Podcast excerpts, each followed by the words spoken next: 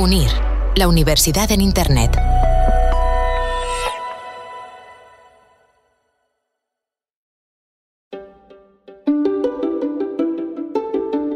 Visión CEO, un podcast de UNIR. Jesús Sainz, bienvenido a Visión CEO de la UNIR. Muchas gracias, Iñaki.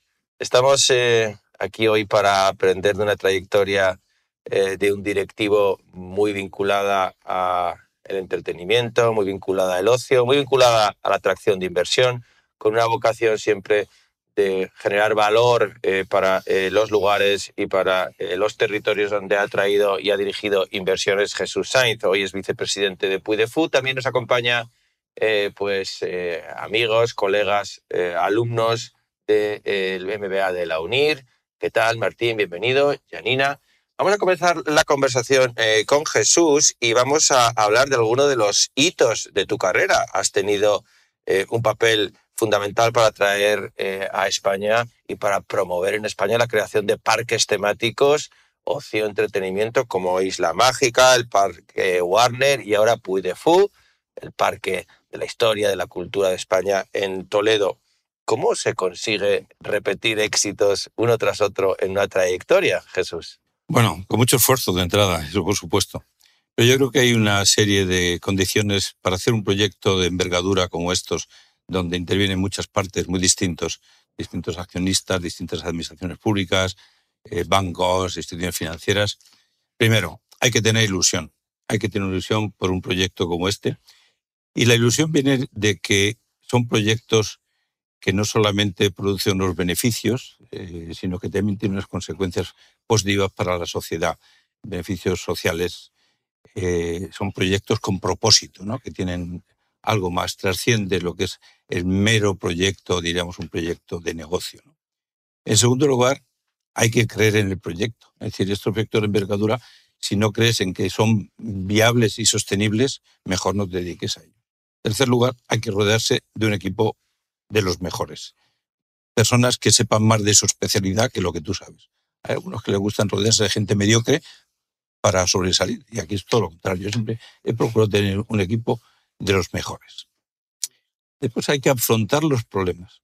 Yo distingo dos tipos de problemas. Hay problemas que no tienen solución. Para mí un problema que no tiene solución ya deja de ser un problema y se convierte en un dato.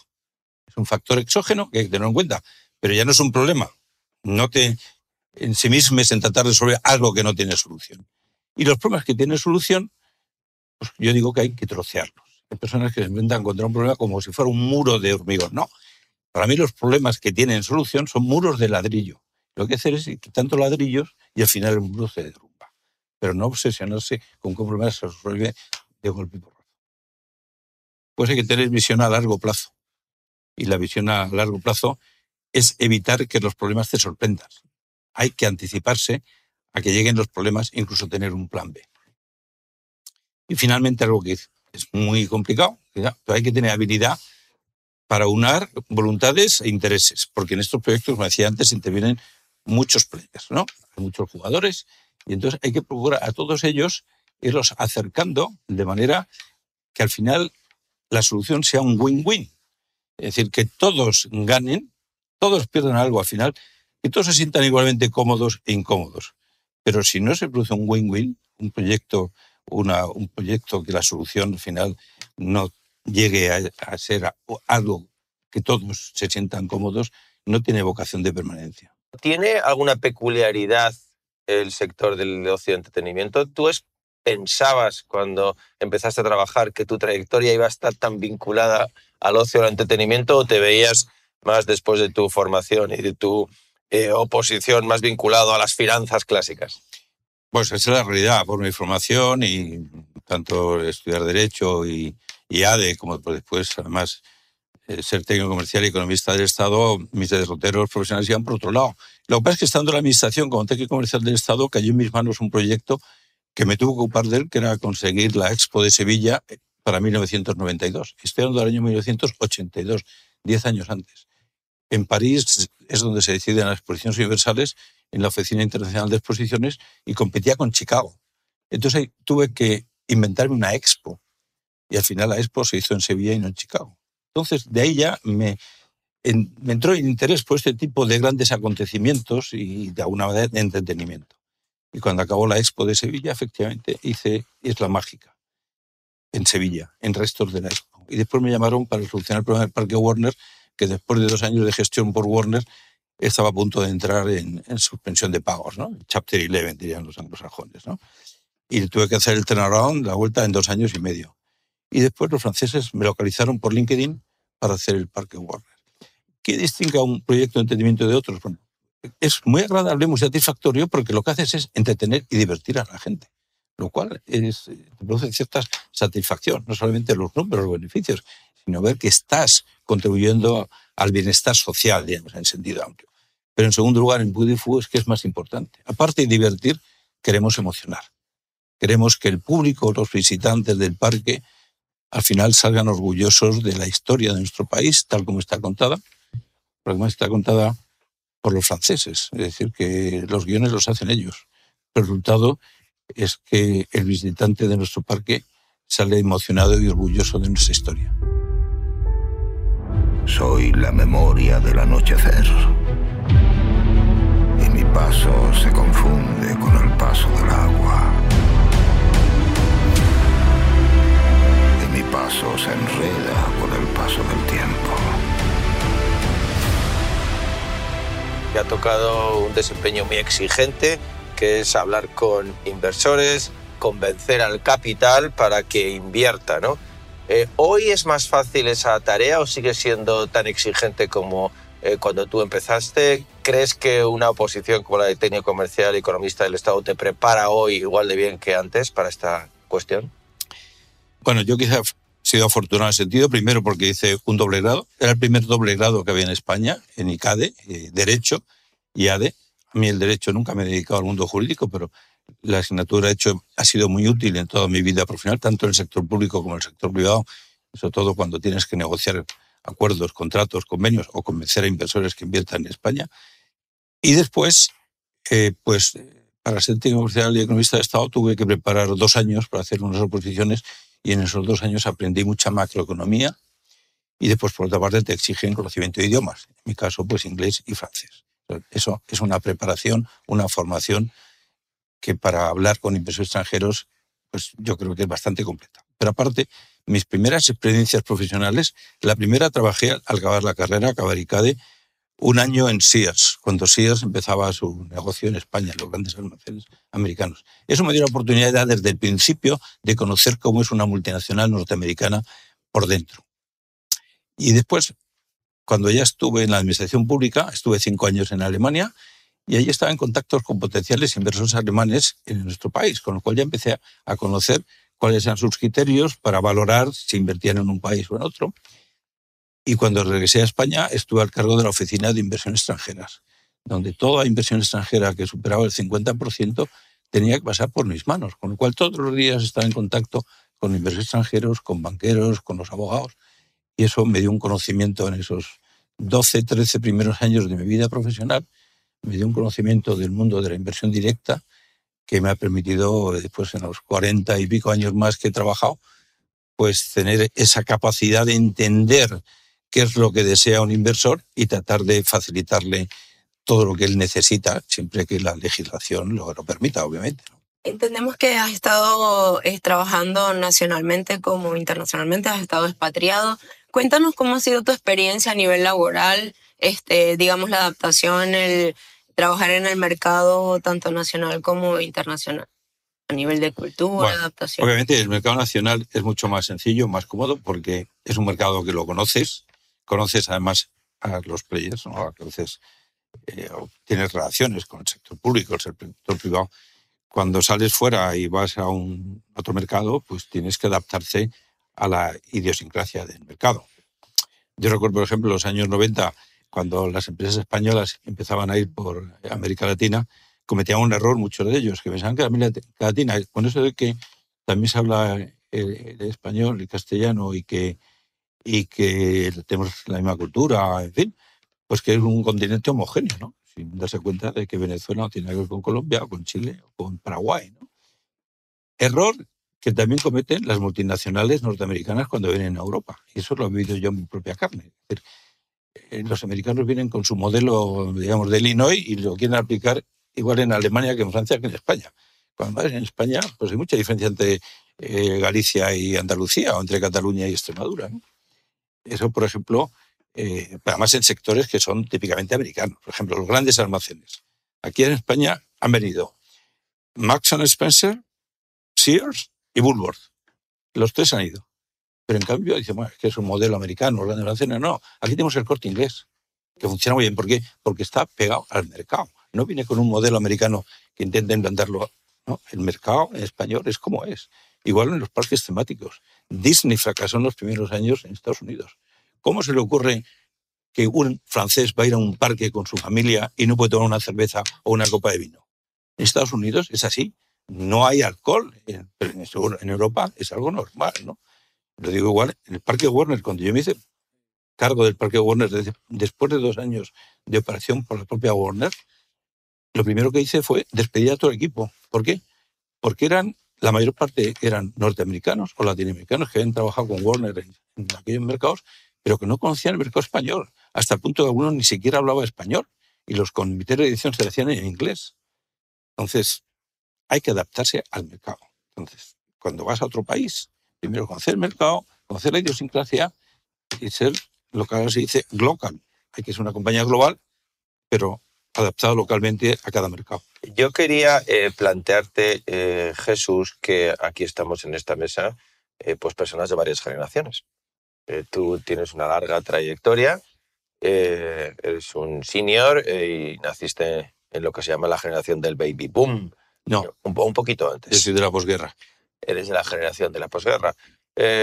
nuestros alumnos son de la generación millennial, yo soy de la generación X, diferentes generaciones que pueden convivir en una empresa, eh, en una eh, compañía y que exige pues, eh, ese trabajo intergeneracional.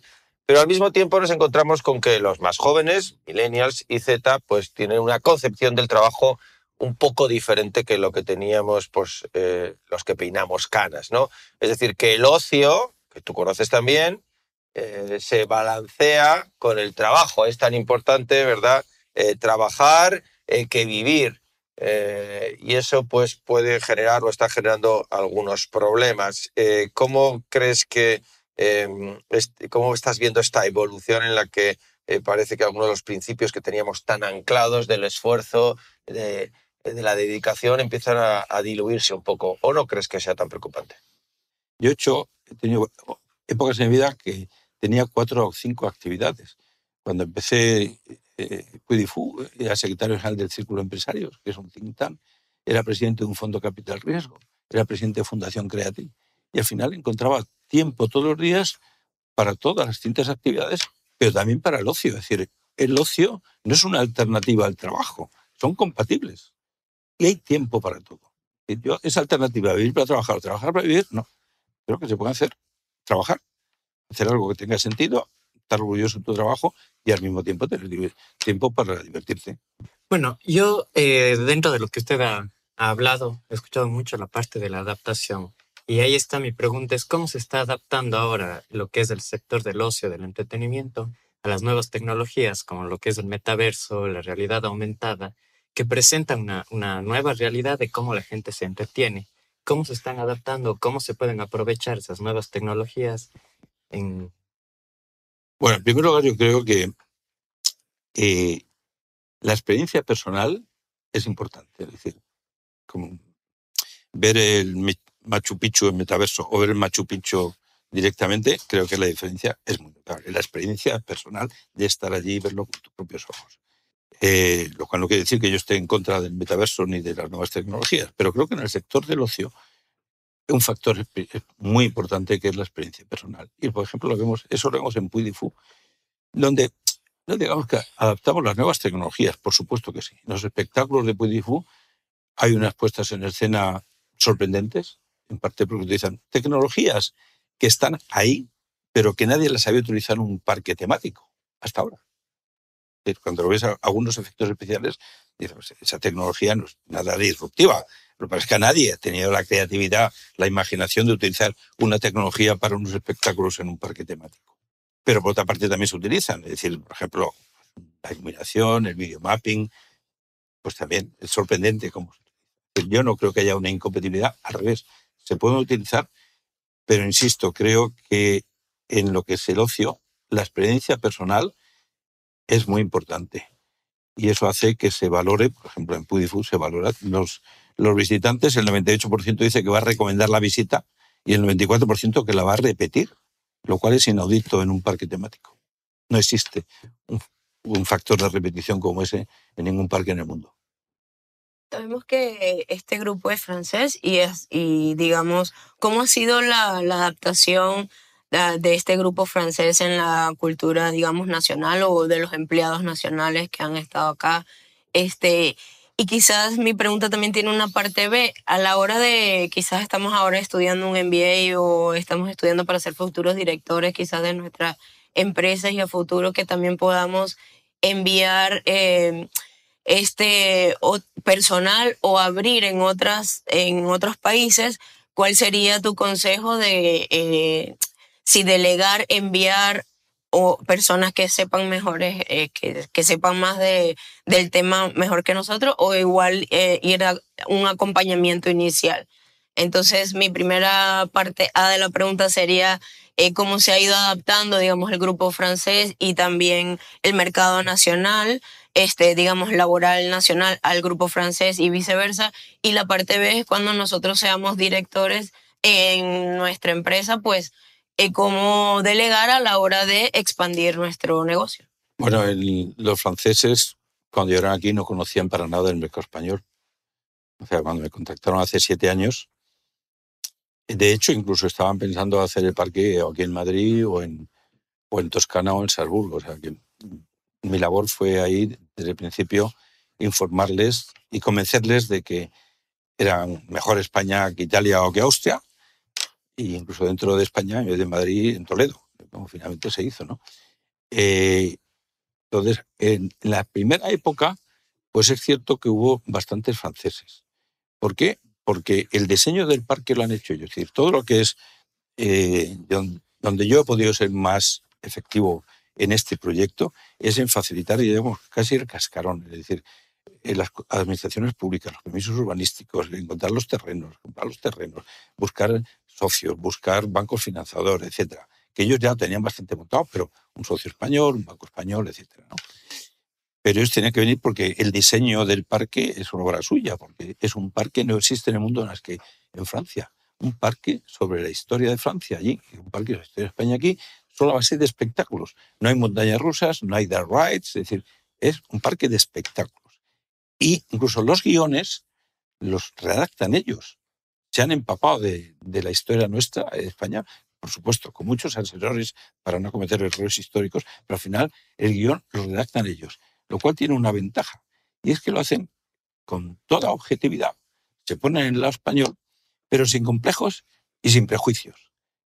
Y al final hay que ver cuando vayáis, cómo tratan la invasión napoleónica siendo franceses, ya veréis, o cómo tratan la guerra civil. Al final, la tratan de tal manera que al final hemos conseguido que esto sea un parque de todos los españoles. Entonces, en cuanto a abrir mercados, obviamente yo creo que siempre necesitas enviar a alguien de, tu empresa, de tu organización, que la conozca. Porque si vas a implantarte allí, eh, lo primero es llevar el espíritu, la, la, política, los productos, los servicios de la empresa, pero siempre contando con gente local. Eso, sin duda. Y al principio, como ha ocurrido con franceses, pues al principio había bastantes franceses en Pudifu.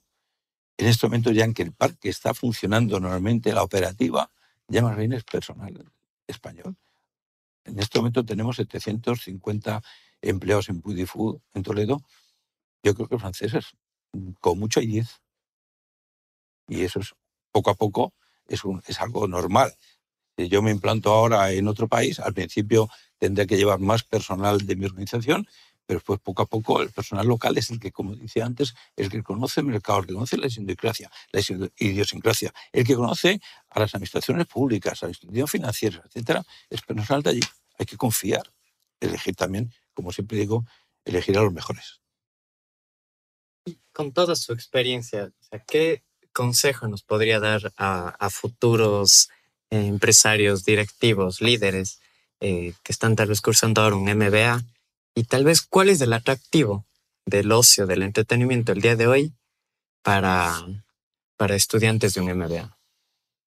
Bueno, yo lo que os quiero decir, creo que lo he dicho, todo lo que hagáis hacerlo con ilusión.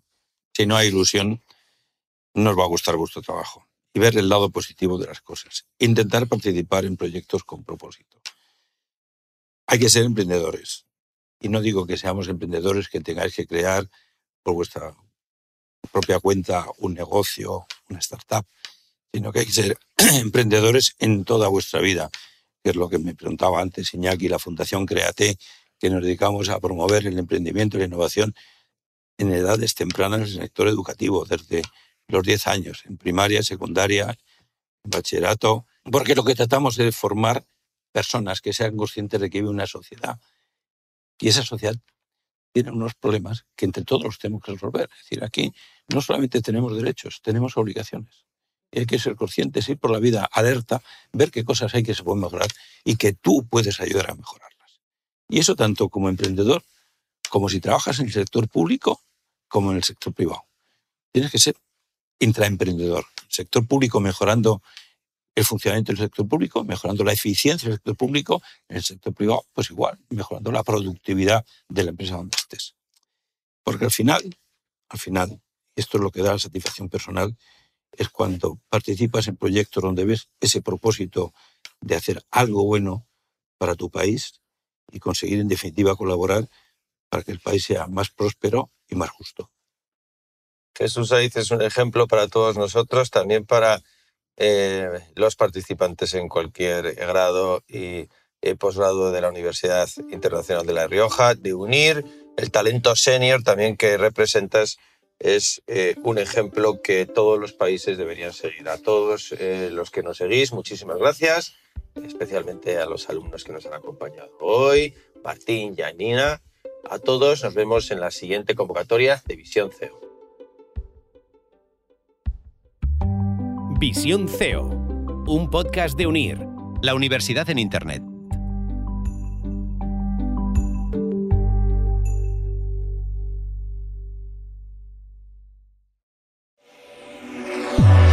UNIR, la universidad en Internet.